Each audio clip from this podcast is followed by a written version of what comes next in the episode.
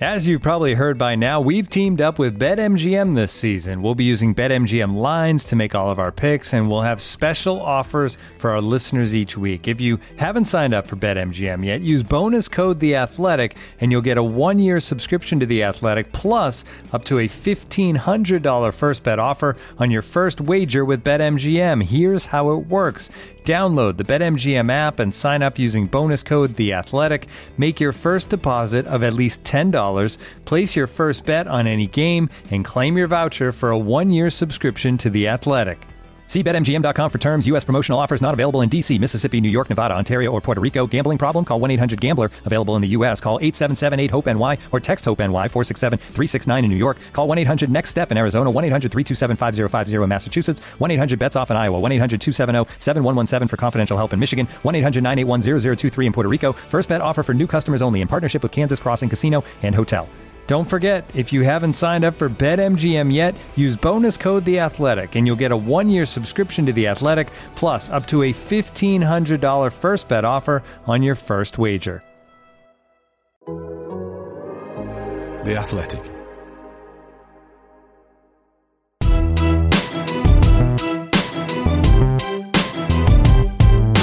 It's straight out of Cobham, the Chelsea FC podcast from The Athletic, and we've got a bumper show lined up for you today.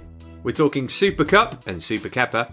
Chelsea's Premier League season gets underway as Patrick's Palace pop in, and we get inside the mind of Romelu Lukaku, sort of. Available for free wherever you get your podcasts and ad free on The Athletic.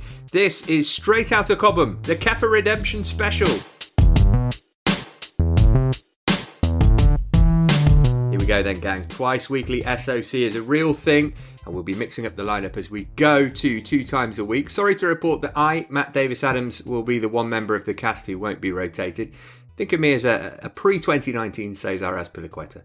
Uh, with me today, the perfect person to pitch Palace's positives and pinch points. It's Dominic Fifield. Good morning, Matt. Good morning. Uh, also, an SOC debut for our newest teammate. He's a striker turned pundit. Hello, Sam Parkin. Good morning, Matt. Uh, Sam, for anybody who doesn't know, tell us uh, your connection to Chelsea, please. Well, I, I joined the club at about 13 years of age, if memory serves me right, full time in about 1998. Um, part of the youth team with, with John Terry.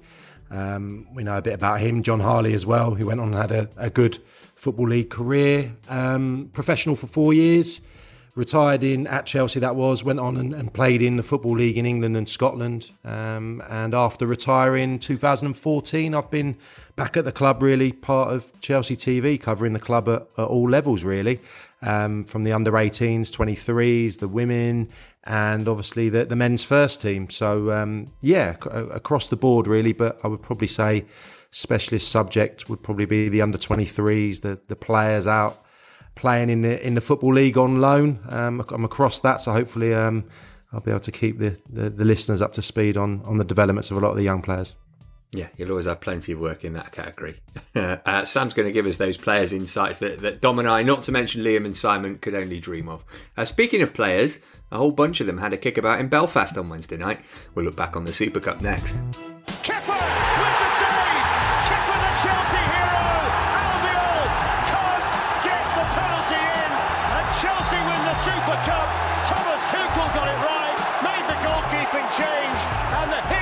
Chelsea is Kepa Arrizabalaga.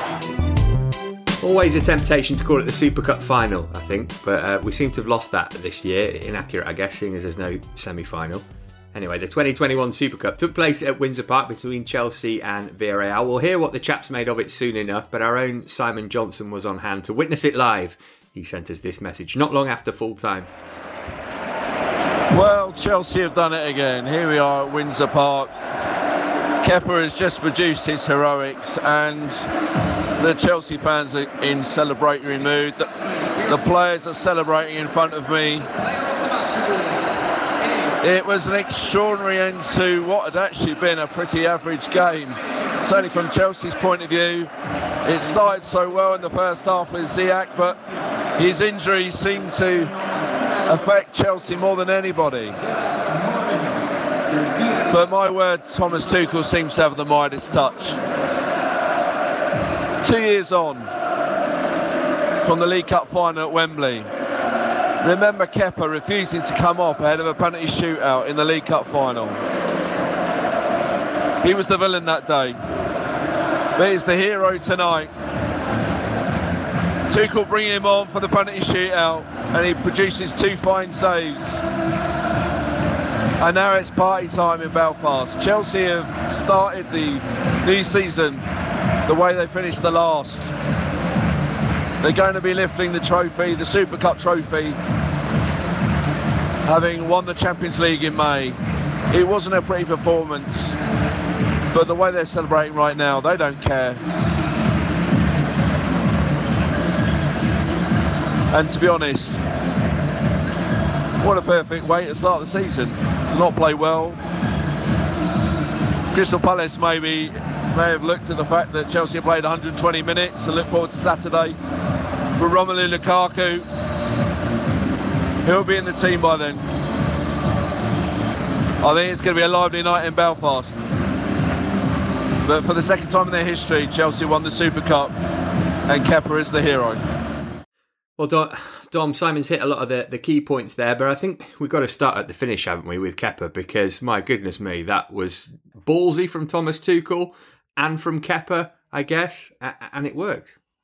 Yeah, it did. And I, I found it quite, I found it fascinating that this was a, a plan that was actually hatched ahead of the FA Cup tie with Barnsley last season and born entirely on data and, and what they what they what they witnessed in terms of presumably the, the penalties that that Kepa and, and Mendy had faced in training at, at Chelsea. So it makes it made perfect sense. And if you are going to consider doing this in a significant match at some point in the future, then then actually this was a decent occasion to to give it a run out as a as an experiment, and and it did work. It did work. I thought I don't. Do you think that Kepa had, had, muscled up a bit and bulked up a bit? He looked. Maybe it was just a shirt that he was wearing, but he looked a bit more imposing than he had done in in previous previous years at, at Chelsea. And the way that he he psychologically tried to to unsettle the the Villarreal players in that in that shootout. Okay, it cost him a booking, but I quite like that. I thought that was quite ballsy in itself, and and yeah, it was probably the first time in a long time that we've seen the best of Kepa. Um, you know, in terms of his mentality as well as his performances, and two good saves, and a, it was nice that he and Mendy were, were able to to share that triumph together. Sam, when Louis Van Gaal did this in, in the 2014 World Cup and brought Tim Krul on, you thought, oh, Louis Van Gaal, he's, he's such a maverick, isn't he? But with Thomas Tuchel, you kind of knew that this was going to be something that was highly calculated and thought through because that's just the way that he works.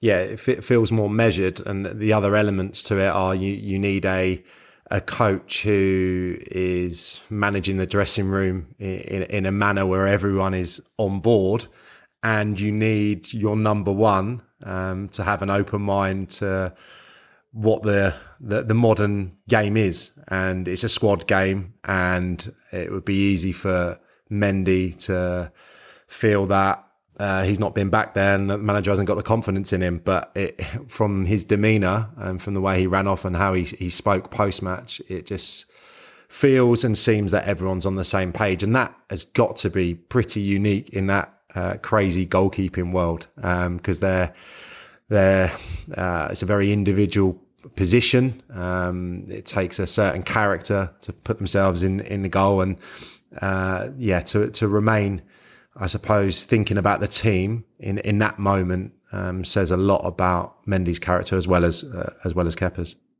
Yeah, and on Kepa, Simon's written a, a, fair bit about him in his post-match piece, which you can read on the Athletic now. Um, I'd just add that last season, going to, to empty stadiums, Kepa was always the loudest cheerleader for, for the Chelsea team, and whether that meant encouraging his teammates or having a go at the referee or the opposition, but he was really into it, and you could tell that, that he's he's bothered about what happens at Chelsea in his Chelsea career. So it was great for him to get that that little bit of redemption. Uh, not so good for Hakim Ziyech though. Dom scored the goal, and then he goes off injured with with what looked like a, a fairly serious shoulder problem. At least that's what Thomas Tuchel called it just just like last season, really for mm. him. He, he got injured in, in pre-season against Brighton. Then he was always playing catch up. He looked really good against Spurs last week. He had a good game against Arsenal as well. And, and you thought with all these latecomers back from the Euros, he was almost nailed on to to start against Palace certainly on Saturday. Absolutely. I mean, look, he's been he's been in fine goal scoring form through preseason. Okay, only preseason, but but six that was his sixth goal of preseason um, in Belfast. Um, and he he just looked the part. He looked as if he was he was sharp. He was um, he was he was trying to. There was there was that glorious. I made a note of it. The twenty fourth minute, the diagonal pass that he pinged from the left um, over all the sort of clutter in the six yard box to Chalobah beyond the far post. It was absolute thing of beauty. Um, three minutes later, he's put he's put Chelsea ahead, and he was the main man. You just looked at him and thought, well, if you're Patrick Vieira preparing for Saturday, then you've got to think about putting somebody on him to stop him from playing here. He's he's a he's being a nightmare. And then true to form, as you say, for the second year running, he he picked up what looked like a really innocuous injury, just jumping um, at a corner, I think it was, and and and obviously, I think he's pinged his his, his shoulders dislocated, his right shoulder. Um, which makes you wonder whether there's some kind of underlying weakness there. I don't know. Sam may have had experience of this in his playing days, but it's it's it, it didn't look as if there was enough contact really to, um, to to pull it out of the socket. But maybe it was just the way that he was jumping with his arms up and just the awkward nature of um of that contact. But I mean that's a lengthy injury to recover from, and and it's also an injury that you can be susceptible to relapses in in the future. So. Dreadful, dreadful timing, um, unless you're a Crystal Palace supporter, in which case you're really, really celebrating. it's the worst time, Sam, isn't it, to get injured for a footballer? The game before the season officially kicks off. It's going to be a tough challenge for him mentally, I guess, to, to come through this and, and get back to where he was. Yeah, in, in terms of attacking players, he, he's right at the top of the, the, list in terms of players that have got ticks against their names during this pre-season. You can point at, I think Hudson Odoi's had a good pre-season. Obviously, uh, everyone's seen what Chalobah can can bring to the party last night, but yeah, I think I think Ziyech for someone who didn't do it consistently during his first season has shown real real flashes. I thought he was actually quiet until those moments that Dom mentioned there. Two amazing deliveries, the, the goal, um, which is you know very important to back up what he did in the game against Tottenham because it's a game of more importance, and I think gives them a nice balance. You know, with Havertz showed that ability to be able to run in behind for the goal. Ziyech obviously wants things to feet, but it looked like a combination that would work going into the weekend. So really disappointed because when we saw him at Stamford Bridge for Ajax, that was a a night where you couldn't take your eyes off him. He was that good, and that was obviously why Chelsea brought him to the football club. And unfortunately, it's just uh, it's just been curtailed by injury on a couple of occasions so far. Uh, the other player I wanted to talk about from Wednesday night is Trevor Chalobah. Dom, we we heard that he was going out on loan, and Valencia was the most likely destination. This might have changed Thomas Tuchel's mind, mightn't it? Well, potentially. I, mean, I think Tuchel suggested they would they would have be having a think about it again post match because he was he was very impressive. I mean, there, there, were there were the odd little there was odd little error in there. I think he dawdled on the ball at one point and had it stolen off him. But but generally speaking, he was he was athletic. He was strong. He looked like a player that, that, that wasn't overawed by the occasion. And okay, it's a it is a glamorous preseason friendly in many ways, but it's for silverware. I mean, it's it's it's a reward for winning the Champions League against the team that's won the Europa League. So it is a match of some significance, and he he, he just looked as if he was at ease in those surroundings against top quality players as well. Incidentally, I mean that that Gerard Moreno looked a, a real handful all night. So I think he would have done himself a, a lot of favours with that performance, uh, as he has done throughout pre-season. He's given that that Guéhi's he's moved on, um, and we know the situation with those centre halves at the club in terms of the, their contractual situations. Um, there might be a logic in having a player that can operate at centre half, but also probably in midfield if required, if if needed, on the book, so that he is available and and could and could do a job for you at some point in the season. They, they, we know that there's going to be a cluttered schedule ahead for Chelsea. And I just wonder whether whether these performances against in the last two two matches, Spurs and and Villarreal, might make them rethink that decision on the on the loan because it did seem nailed on before that they wanted him to get regular game time again, and the only way for him to do that was to go out and get another loan. But he didn't look like a player that had been struggling near the relegation zone in, in Ligue 1 Lorient last season. He looked he looked top quality. What would you do if you were him, Sam? He, he, he's 22. Dom mentions he can play in midfield as well, but if he stays at Chelsea, he's realistically he's behind Christensen, Rudiger, Thiago Silva, and possibly Kurt Zouma as well if he stays. So uh, are you thinking if you're Trevor Chalobah, well, I'll take that. I'll play on match day six in the Champions League and the Carabao Cup and, and show the boss that I can still do it when I'm close at hand, or I'll go out to you know a top level loan like a Valencia and, and show them what I can do there. I think he'd want to have a, a loan at a, a, a club that have got probably aspirations of challenging possibly having had uh, a season at Ipswich where they were relegated, a season at Huddersfield where there was three managers, and uh, another relegation scrap in, in, in France. I think I'd probably leave it to the last minute. Um, I'm sure that'll be dictated by the powers that be, but there's going to be people looking on after last night's performance, which I agree with everything Dom said, but I if you take away the the occasion and the atmosphere, the opening 45 minutes was probably quite a nice way to bed yourself into a yeah. Chelsea career, considering he wasn't pressed at all. Mm. The second half, I think that was the biggest factor in the, the change of dynamic in the game, that they were a bit more aggressive and it forced mistakes, a few mistakes from him and quite a few, obviously a costly mistake from Rudiger. But I felt in the first half, it was so nice for Chalobah to be able to just pop the ball into Hudson Odoi, make another angle, keep it nice and simple. And then he started to take risks when he had that that that confidence, which was great to see. Uh, and his athleticism, it got him out of a couple of uh, positions where I think his starting position was a little bit off, um, and because of his athleticism and his, his power, he was able to recover. But um, yeah, I would probably obviously wait and see what happens. But I'm sure there's going to be some some high pedigree clubs in for him, and um, another year wouldn't do him any harm at all. Playing at a good level. Well, he's got himself a, a winner's medal on his Chelsea debut. Uh, that can't be a bad thing. Chelsea winning the Super Cup then for just the second time in their history. It was the fifth time that they've been in the game. And that was Chelsea's final warm up match before the new Premier League season kicks off. The Blues begin with a derby date against Crystal Palace at Stamford Bridge. We'll look ahead to that after this.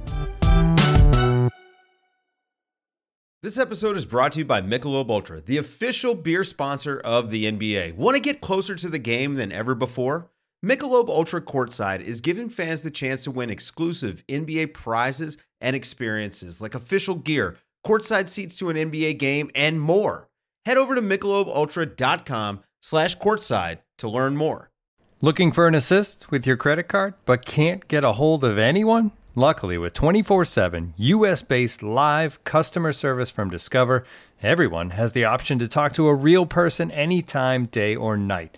Yep, you heard that right. You can talk to a real human in customer service at any time. Sounds like a real game changer if you ask us. Make the right call and get the service you deserve with Discover. Limitations apply. See terms at discover.com/slash credit card. What kind of sorcery is this? Chelsea starting the season with a Saturday three o'clock game at Stamford Bridge. Uh, it's been a while. Uh, now, Dom, yesterday, the first question I wrote here is Is the team that started this one going to be the same that started Villarreal? But that was before I knew that it was going to last 120 minutes. And, and surely, I say surely, I mean, you'd think it'd be unlikely that, that many who started that game and finished or, or played the, the majority of it at least would start against Palace. But it's not like that they they can change the entire starting eleven, is it? You know, you have uh, says Werner, especially if Ziyech and, and Lukaku's not in at that point, they're going to definitely start, aren't they? So Thomas Tuchel will have been pretty annoyed that it, it went 120 minutes plus on Wednesday. Yeah, he spoke a bit about that post match, and you know, psychologically, it's it's it was important for them to to win the game, um, and that that will have helped in in some ways um, in terms of preparation and I think his quote was, physically, it's the worst thing that could have happened, but victory and a trophy help to regenerate, which is quite a nice way of putting it. He's, he's a, um, you know, psychologically, they will, they will carry a medal in going into the Premier League season, and maybe that will help ease some of the pain in the legs. But I was looking at their options. I mean, obviously, I've got a slightly vested interest in this one, but, but the, I, I don't know whether he would look at like a Mason Mount or, or Reece James or Ben Chilwell and think that they're they're ready to come into a Premier League game from the start. I mean, they they've Mount. I think that was Mount's first appearance, wasn't it? In the in a in a pre-season fixture, uh, James didn't get off the bench. Chilwell likewise. I mean, it's. I think it would be a risk, and you have to play a, a sort of longer game in terms of players' preparations. All these sports science departments have their set minutes they want to give each player going into their first competitive start of a season. And these guys haven't had any. They literally haven't had any. Um, I don't know what situation Thiago Silva's in, whether he'd be ready to step into a, a Premier League match.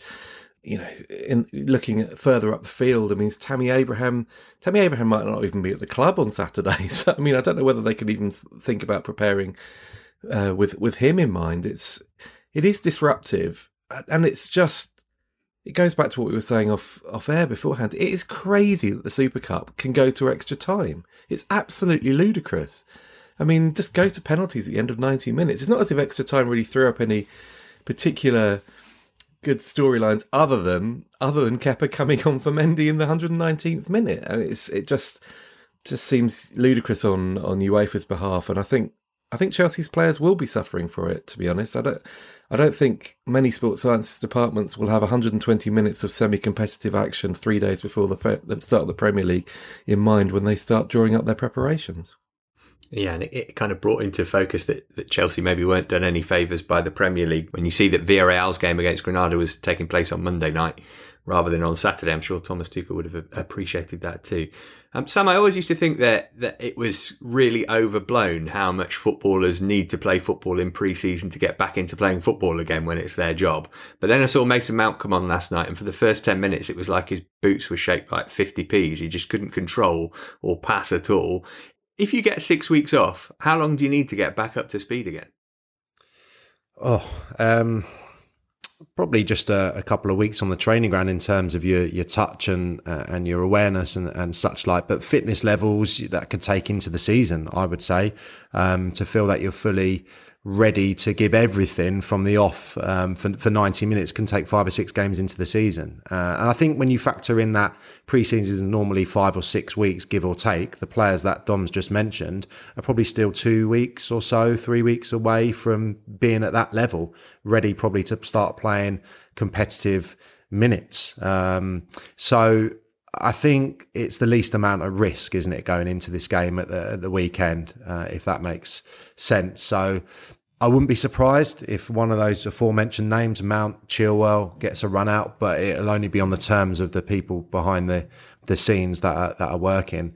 Um, whether they factor in that Ben Chilwell didn't play uh, the Euros, um, that could be something to look at. But I just think, as you touched on in the question, Matt, when your body shuts down and you're not training in a competitive environment and you're on the beach and you're having uh, an opportunity to, to put your legs up, that's where you, you lose your, your sharpness. So Ben Chilwell is in the same boat really with the other chaps in that regard and will probably need a little bit more time to get up to speed on the training ground.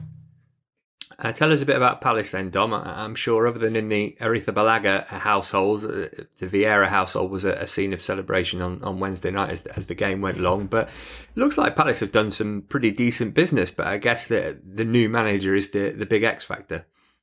Yeah, you're absolutely right. And it's they brought in five players, but you have to bear in mind that 11 were out of contract, of whom nine left at the end of last season. So I look at Palace's squad now, and and it's still in transition. It still needs further additions. It's not as strong as it's going to be. Fingers crossed um, in September. Um, the other thing to bear in mind with that is that a lot of these guys are actually injured already. Um, Michael Olise, an ex ex Chelsea youth team player, um, who will be an excellent signing. I'm no doubt at, at Palace, but he's he's got a he arrived with a back problem that's going to take him out into the autumn. Joachim Andersen, the centre half that was on loan at Fulham last season, who will be a mainstay of this team, has currently got a calf problem. He's out. Um, there are there are issues across midfield as well. Obviously, Eberechi Eze and Nathan Ferguson are long term Achilles injury issues as well. So, although I'm saying that it's not a bad time to be playing Chelsea, it's not a bad time to be playing Palace either. To be fair, um, and the unknown is Vieira. Yeah, we we no one knows what he will how he will do in the Premier League. I think he's he's made all the right noises so far.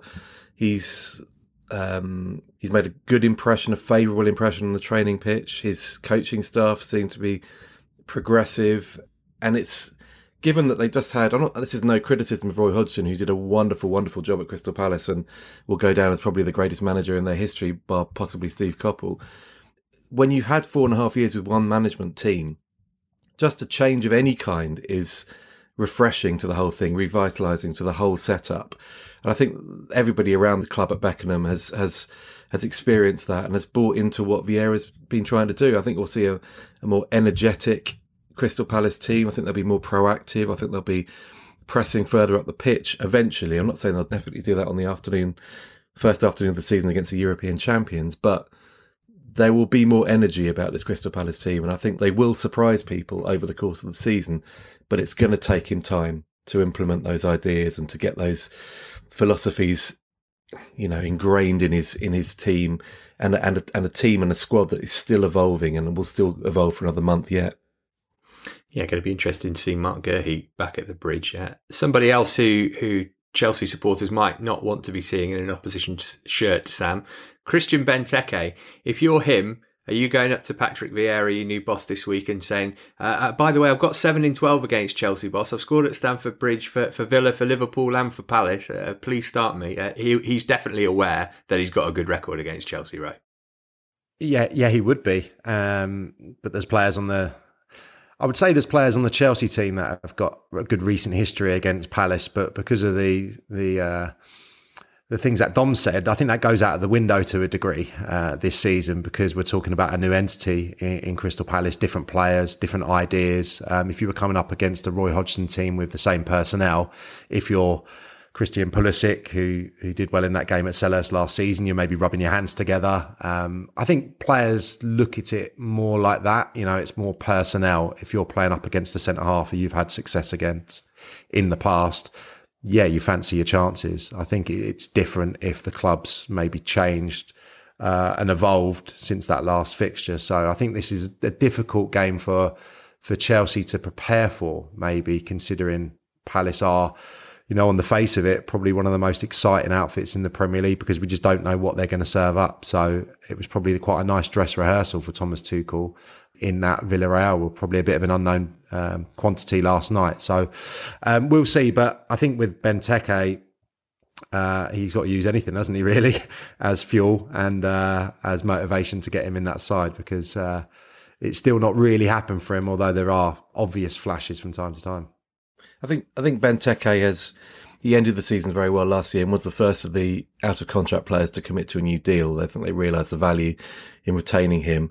Uh, and he scored in his last two in the last two friendly games. He played against Brentford B in, in the week, just trying to get in some fitness because he inevitably came back with a calf complaint from the Euros. But yeah, so I think he'll play. I mean, he'll play because the alternative is Jean-Philippe Mateta, and quite frankly, yeah. Well, anyway, he'll play. Um, um, in terms of the new team, I should stress actually, weirdly, this weekend, I, I imagine that it would be Marc Guéhi will be the only one of the new players that's that that plays that features. The others will be absent, injured, um, or con- in Conor Gallagher's case, obviously ineligible against his parent club. So there is an irony that the one player that, that will be debuting for, for Crystal Palace is a player that Chelsea should know very, very well from the academy days. And, and that is a he's a player that I'm really excited to see playing regularly in the Premier League. I mean, I, I just, I, I'm still slightly baffled by Chelsea's policy on centre halves. If I'm honest, if if the, he genuinely is a player that they rated, um, as we're led to believe, um, in the same way that Fikayo Tomori was a player that they rated for for a while, why are these guys now playing elsewhere when everybody else on Chelsea's books at centre half is is out of contract next summer, pretty much? Um, so I'm intrigued to see how he does when he's up against whoever plays up top, Havertz, Werner, whoever. I mean, it'll be it won't be an easy start for him but I think he's going to be a real asset in that Palace team. Does that show, Sam, maybe a shift in, in the mentality or maybe a shift in, in the power base from, from academy players from, from your time to now? Whereas, you know, you were probably told by Chelsea what was going to happen to you, whereas people like Guéhi and maybe to a lesser extent Tomori have said, this is my future. This is how it's going to go. You know, Tariq Lamptey would be another another example of that. Of these lads taking their career into their own hand rather than being in awe of the the big club that they're contracted to. Yeah, quite possibly. Um, and it's uh, it's refreshing to a degree, but that's not to say it doesn't hurt um, an element of the the Chelsea support when this happens. And um, it, it it's a difficult one to get your head around just because of I, I think the the opportunity for him to play on the left hand side of that back three. And I, I look at the options that Chelsea have got. And um, obviously, Rudiger has made that position his own to a to a certain extent, but I don't see loads of, of players that can play in that position. And I think that was such a a plus point of his successful loan at Swansea. Um, he's supposed to be a brilliant lad as well. He's obviously very focused on, on, on what he wants from his career. I remember when he first went to Swansea and he, he couldn't get in the side initially. Um, I think it was a 4 4 where he was maybe at, fault for two or three of the goals. And I remember speaking to Jon Harley about it. He was very down on himself and he, rather than saying, I want to go back to Chelsea, which is probably the equivalent of uh, do you know who I am or whatever in the in, in the nineties outside a West End nightclub. He he asked for clips from Jon, and um, he spoke to him about the three central defenders that he admired in world football, and and Jon broke down some clips for him, and he got himself back in the Swansea fold, and he's he's not looked back. So I just felt that was a great indication of a, a young player with his feet firmly on the ground. So I am disappointed for him, but the other side of the coin is the potential to come back when he's a more mature player. Uh, and Chelsea, I'm sure, have got that in the deal or the the opportunity to make further funds on the 18 million that they've recouped already. So it's a bit of a win-win. But of course, I'm biased. I would have liked to have seen him given an opportunity in the side. Sam, this is this may be a completely daft question, so apologies if it is. But you talk there about a, a, a bond between Jon Harley and and, and Guéhi, and that's obviously whilst Guéhi's still contracted actually to, to Chelsea. If you're developing talents at the Chelsea Academy as they have done over the years, there must be a bond that is retained even when these guys leave the club to to go and you know forage their careers somewhere else. Do you think there's any likelihood that in some point in the future, Guéhi would come back to Jon and sort of say, "Look, things aren't going brilliantly at Palace. Whatever. Can you offer me any advice?" Do you think? Do you think coaches retain that relationship with players even when they leave a club? Uh, I would say definitely. Yeah, I would say definitely. I think you know it's something that's been obviously um, widely reported about Chelsea's willingness to offer up roles to to past players. Mm-hmm. Um, in terms of bringing them into the academy to work as coaches, etc. And I think that that funnels all the way up to the the first team. I'm talking about obviously Neil Bath's relationship with former players um, up and down the country who have gone on and had careers or maybe had their their, their careers curtailed. And I, th- I think that would extend to the likes of Jon Harley and um, Joe Edwards. Obviously, Jody Morris will surely have a relationship, whatever becomes of Tammy Abraham and Mason Mount and the plethora of amazing guys who won a multitude of honours under his stewardship. So, yeah, absolutely. I'm sure I'd be very surprised if um, if Mason Mount isn't receiving the odd text from the, from these guys even now, even though there's a there's a new management team at the helm. Uh, yeah, just for anybody who doesn't know, Jon Harley is Sam's BFF, but he's also the assistant to Andy Myers for the Chelsea under 23 team. Uh, there will be lots of Cobham kids on show on Saturday. I'm sure whoever they're playing for will look back on Chelsea versus Crystal Palace on Monday's pod. Uh, next today, we eke out even more Lukaku related content. Looking for an assist with your credit card but can't get a hold of anyone? Luckily, with 24 7 US based live customer service from Discover, everyone has the option to talk to a real person anytime, day or night. Yep, you heard it right. You can talk to a real human in customer service anytime. Sounds like a real game changer, if you ask me. Make the right call and get the service you deserve with Discover. Limitations apply. See terms at discover.com slash credit card. This episode is supported by Season 3 of FX's Welcome to Wrexham. Celebrity owners Rob McElhenney and Ryan Reynolds' small town Welsh football club has finally been promoted into League Two after 15 seasons in the National League. Dedicated staff and supporters celebrate the city's return to glory while bracing for the newfound challenges that come with being in a higher division. Will Wrexham AFC stand up to the challenges and rise again into League One? FX is Welcome to Wrexham. Catch all new episodes Thursdays on FX. Stream on Hulu.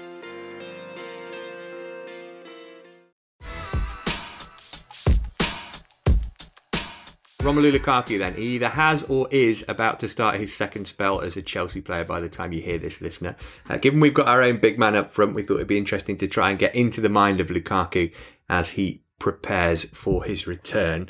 I guess the key thing, Sam, is that it's not like any other position, is it? He knows that that he is going to be judged solely on his goals output, and and if he needs any reminder of that, I guess he only needs to look to to Timo Werner from last season or Fernando Torres from the past or any other number of Chelsea strikers uh, that you want to name. Um, he doesn't seem short of confidence though. You, you, feel like he's going to come into this prepared, knowing what's happening and, and confident that he'll be able to do it.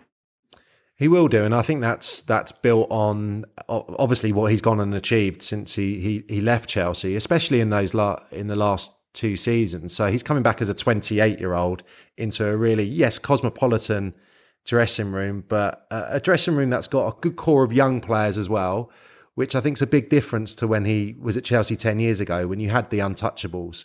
Rightly so, because they were bloody brilliant, J- JT and uh, and Lampard and Drogba and Ashley Cole. But when you're a, a young player, uh, stop me if I'm incorrect here, but there wasn't many young players making that transition at that time. Now, because of um, the the situation that the club found itself in a couple of years ago. There's players that have played loads of games, so it's a it's a different balance to that squad. And he's coming back as a 28 year old um, who's got all that experience and goals under his belt, where he will feel like the top man. And I think they they have to make him feel like that.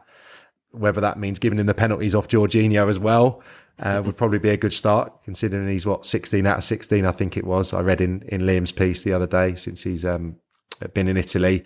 So, yeah, he's coming back a, a different player now. And um, I, am sure, you know, if he gets the balance right in that front three, he, he can do real damage. I look at obviously what Diego Costa had in, he had that facet to his game where he could make something happen out of nothing. You know, he could chase a ball down the channel and, and outmuscle someone that's in the net. Drogba had the ability to to pin centre halves and score spectacular goals. I think you need that that bit extra to be a top striker, and I think Lukaku's ability in one on one situation, forty yards, thirty yards from goal, to shift it away from a defender and finish mm, is his little difference. So he's coming back with that and he's a goal scorer. But I think that's that little bit extra that he's got, you know, the the facet to his game that Drogba had and um, and uh, Diego Costa had in a in a different way. Dom, on Monday we spoke about the, the positives of him returning to a club that he already knows, uh, the area, the the club, Cobham, Stamford Bridge, etc., and so on. Worth remembering, he, he never actually scored for Chelsea in his first spell. If he goes six games without scoring now, that's going to come back into focus, isn't it? So, so there is some pressure maybe left over residually from his first spell, or, or is that just not a factor because it was ten years ago? I don't think that pressure is born of the first spell. I think that that would be born of the, you know, the, the sheer size of the transfer fee this time round. If if he did go five six games without without a goal, and and yeah, he, as you said, he, he will be, that'll be how he is measured uh, in terms of the success of this move. I, I, I don't think his first, his first spell at the club was so disjointed. It was, it, it was anticlimactic. It, don't get me wrong. It, I remember when he, I remember the first press conference when he, he, he sat there and he talked about his love of Chelsea and, you know, how he, yeah, he'd grown up with pictures of Didier Drogba on his bedroom wall, etc. And he he wanted to make a success of it. There's that brilliant video that, the club put out of him walking around Stamford Bridge for the first time and thinking this is going to be his stage, this is going to be his theatre, this is where he's going to he's going to realize all his dreams. And it, it it didn't work out, but it didn't work out because he was probably a bit raw, and it was also quite a a strange time in, in, in, in Chelsea's history, certainly up front. I mean, the biggest irony was that he was he was sold on or moved off to to, to West Brom on that loan. Um, or was it Everton? I can't remember. Under Mourinho in 2013, when Mourinho spent the rest of that season whinging about the fact that his his striking options were an aging Samuel Eto'o, Fernando Torres, who never really fired as a Chelsea striker, and Demba Ba, who was only ever brought in as a makeshift anyway. Um, and he, he, I remember he went through that whole season saying, "Well, next year, next year, that's that's when I'll I'll have a proper strike force." And sure enough, he went out and got Diego Costa, and they won the title the next year. But you just looked at it sometimes and thought, why isn't Romelu Lukaku part of this project. I mean, he, he he had everything. He looked as if he had everything, but maybe maybe I don't know mentally, maybe he wasn't quite ready for it yet. Maybe that that was that was the key, and it it took him time thriving in slightly less um, at clubs that weren't maybe in, quite in the same limelight. Um, West Bromwich Albion, Everton to a certain extent, um, before he really truly realised that potential. But I mean, the very fact that that that Chelsea was so keen to bring him back after that spell at Everton and thought they had him in fact that summer shows that they've they've been long standing admirers. They've always liked what they've what they've got there and they've always thought there's there's an element of unfinished business there. And I think both club and, and player share that. And I, fully expect him to to demonstrate all the all the potential, realise all the potential that we thought he had back in 2011 in during this spell. Yeah, and just to, to underline Dom's point there, in that 2012-13 season when he went out to West Brom, he got 17 Premier League goals in, in 35 games. Uh, he's got 20 plus in his last two seasons at Inter uh, in terms of league goals, so I guess he'll be looking to get around about that again. Uh, how's Tammy Abraham feeling this morning, Thursday, as we record? Sam, all the signs point to the exit door for him. He, he might well even be a Roma player as soon as as this weekend. Felt a bit sorry for him last night, kind of not really part of the the celebrations as he looked on. If you were him, would you say, okay, I'll go and try my luck in Italy for a year and see if I can have success there? Or would you be, be holding out for Arsenal because you want to stay in London? Or, or would you be saying, well, I still think I can do a job for you here and, and trying to force your way into the manager's thinking? I think as a, as a player, you, you probably feel that that pressure from from from above. Maybe pressure is not the right word, but I think indirectly or directly, you'll know what the club want the outcome to be. Um, so I think it's difficult sometimes for a player maybe to to stay if they if they, they want to get some money for you now or, or, or want to improve the squad in in your absence maybe.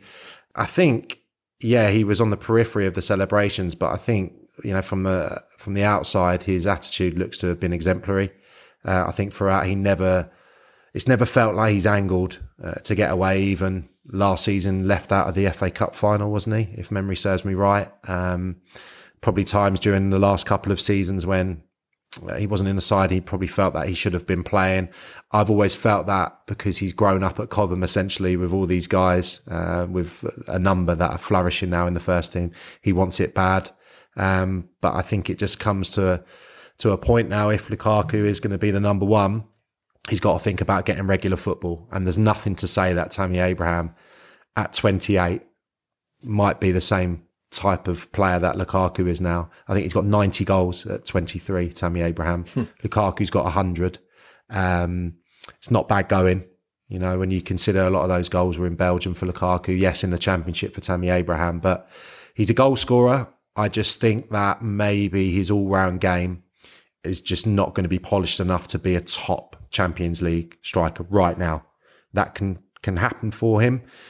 And the other thing is, I was just talking about that little bit extra. What is Tammy's little bit extra? I think he's a brilliant 18 yard box player, but when his hold up play isn't immaculate, I've already said, I don't know what his his USP is really. Um, when you look at it like that, I think that all those other guys that I've already mentioned have just got that little bit extra. I think Tammy's a goal scorer.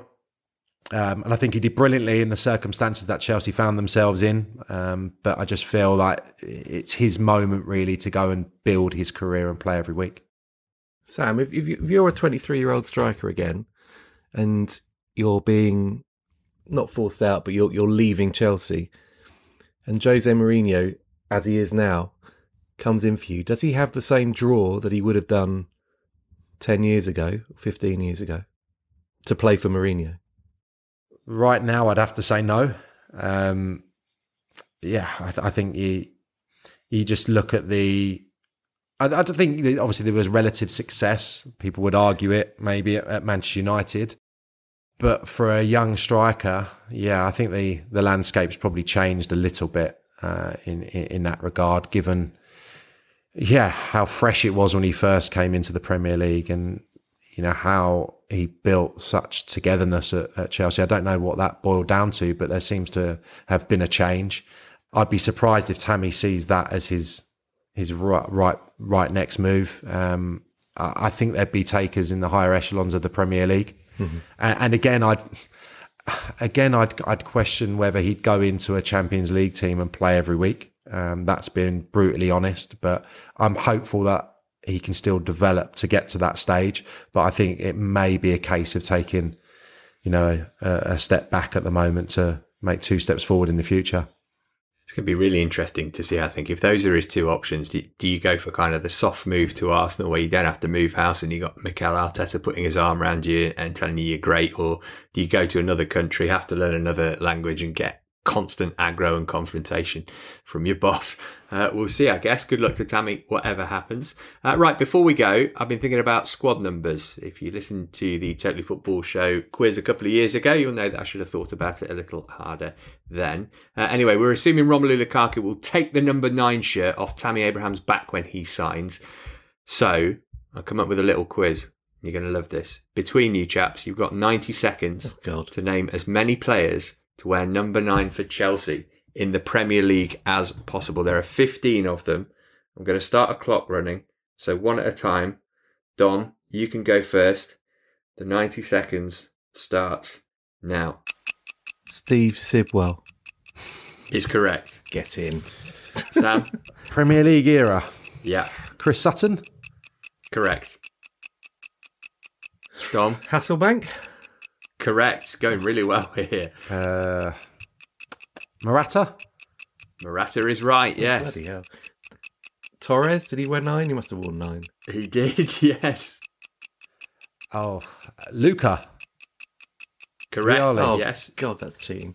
Um, oh, think of some crap Chelsea strikers, Dom. Come on. Uh, Higuain. Higuain is correct. That's a great shout, yeah. We're halfway through, Sam, in terms of time. Uh, Tore André Flo. No, no, not Flo. Crespo. Crespo is right. He's on my list, yeah. There's a couple of them. Shevchenko. Shevchenko. Oh, no, Shevchenko was seven, I'm afraid. 30 seconds to go. Oh, bloody hell. Um, it's a Premier League era. Yeah. He would have been way back in t- 1992. Um, um, the big Ir- uh, um, Cascarino. Cascarino is correct. No way. uh, Neil Shipley. Neil Shipley's wrong. Five seconds, Dom. No, One more no guess. idea. Um, oh God. There'll be somebody really obscure, like who never played for Chelsea, or was this young kid who, who just, they just gave him the. Oh, I don't know. No, I've gone. I've gone blank. Right. Mine's gone blank. Time's up. These are the ones that you missed. Tammy Abraham. I mean, Oh, but you gave him that before. I just presume Okay. that that was like. all right, we'll, we'll let you off that. Franco Di Santo, yeah, as I said, a really young kid Yeah. who never. Blimey. uh, League Cup winner Mateja Kezman, Who? uh, Radamel Falcao. Blimey. Remember he played for Chelsea for a Yeah. bit. Scored against Palace at home once in a 2 1 defeat for He Chelsea. did, yeah. Very, very sweet smelling Colombian, as I remember. Uh, the other two that you didn't get, uh, I'll forgive you for not getting Khalid Boulahrouz. Oh, blimey. Seriously, wow. And the final one was Mark Stein. Oh, I had Steedy written down. Well, should have said it. That was funny. I can't wait for Chelsea number threes next week. That's going to be great. yeah, quite. Yeah, we'll be here for a long time. Uh, Dom, what have you been writing for Athletic subscribers to enjoy, please? Uh, well, we've got a piece on on Lukaku coming out that Sai has taken the lead on.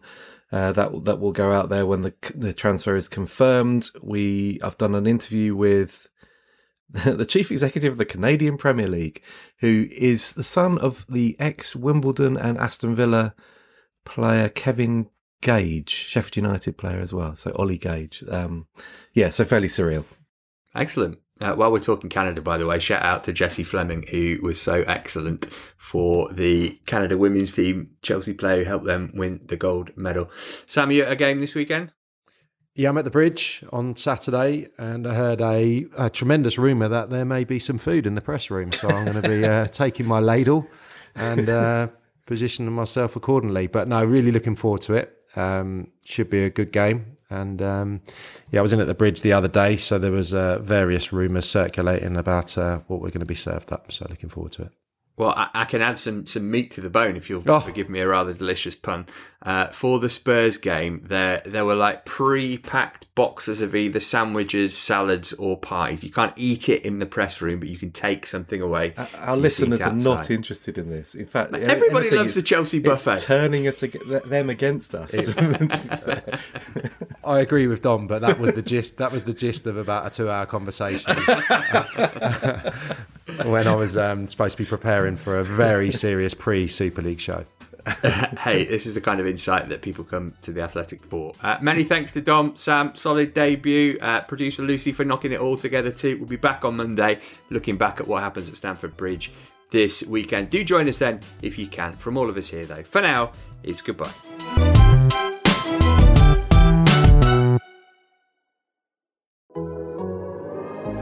The Athletic.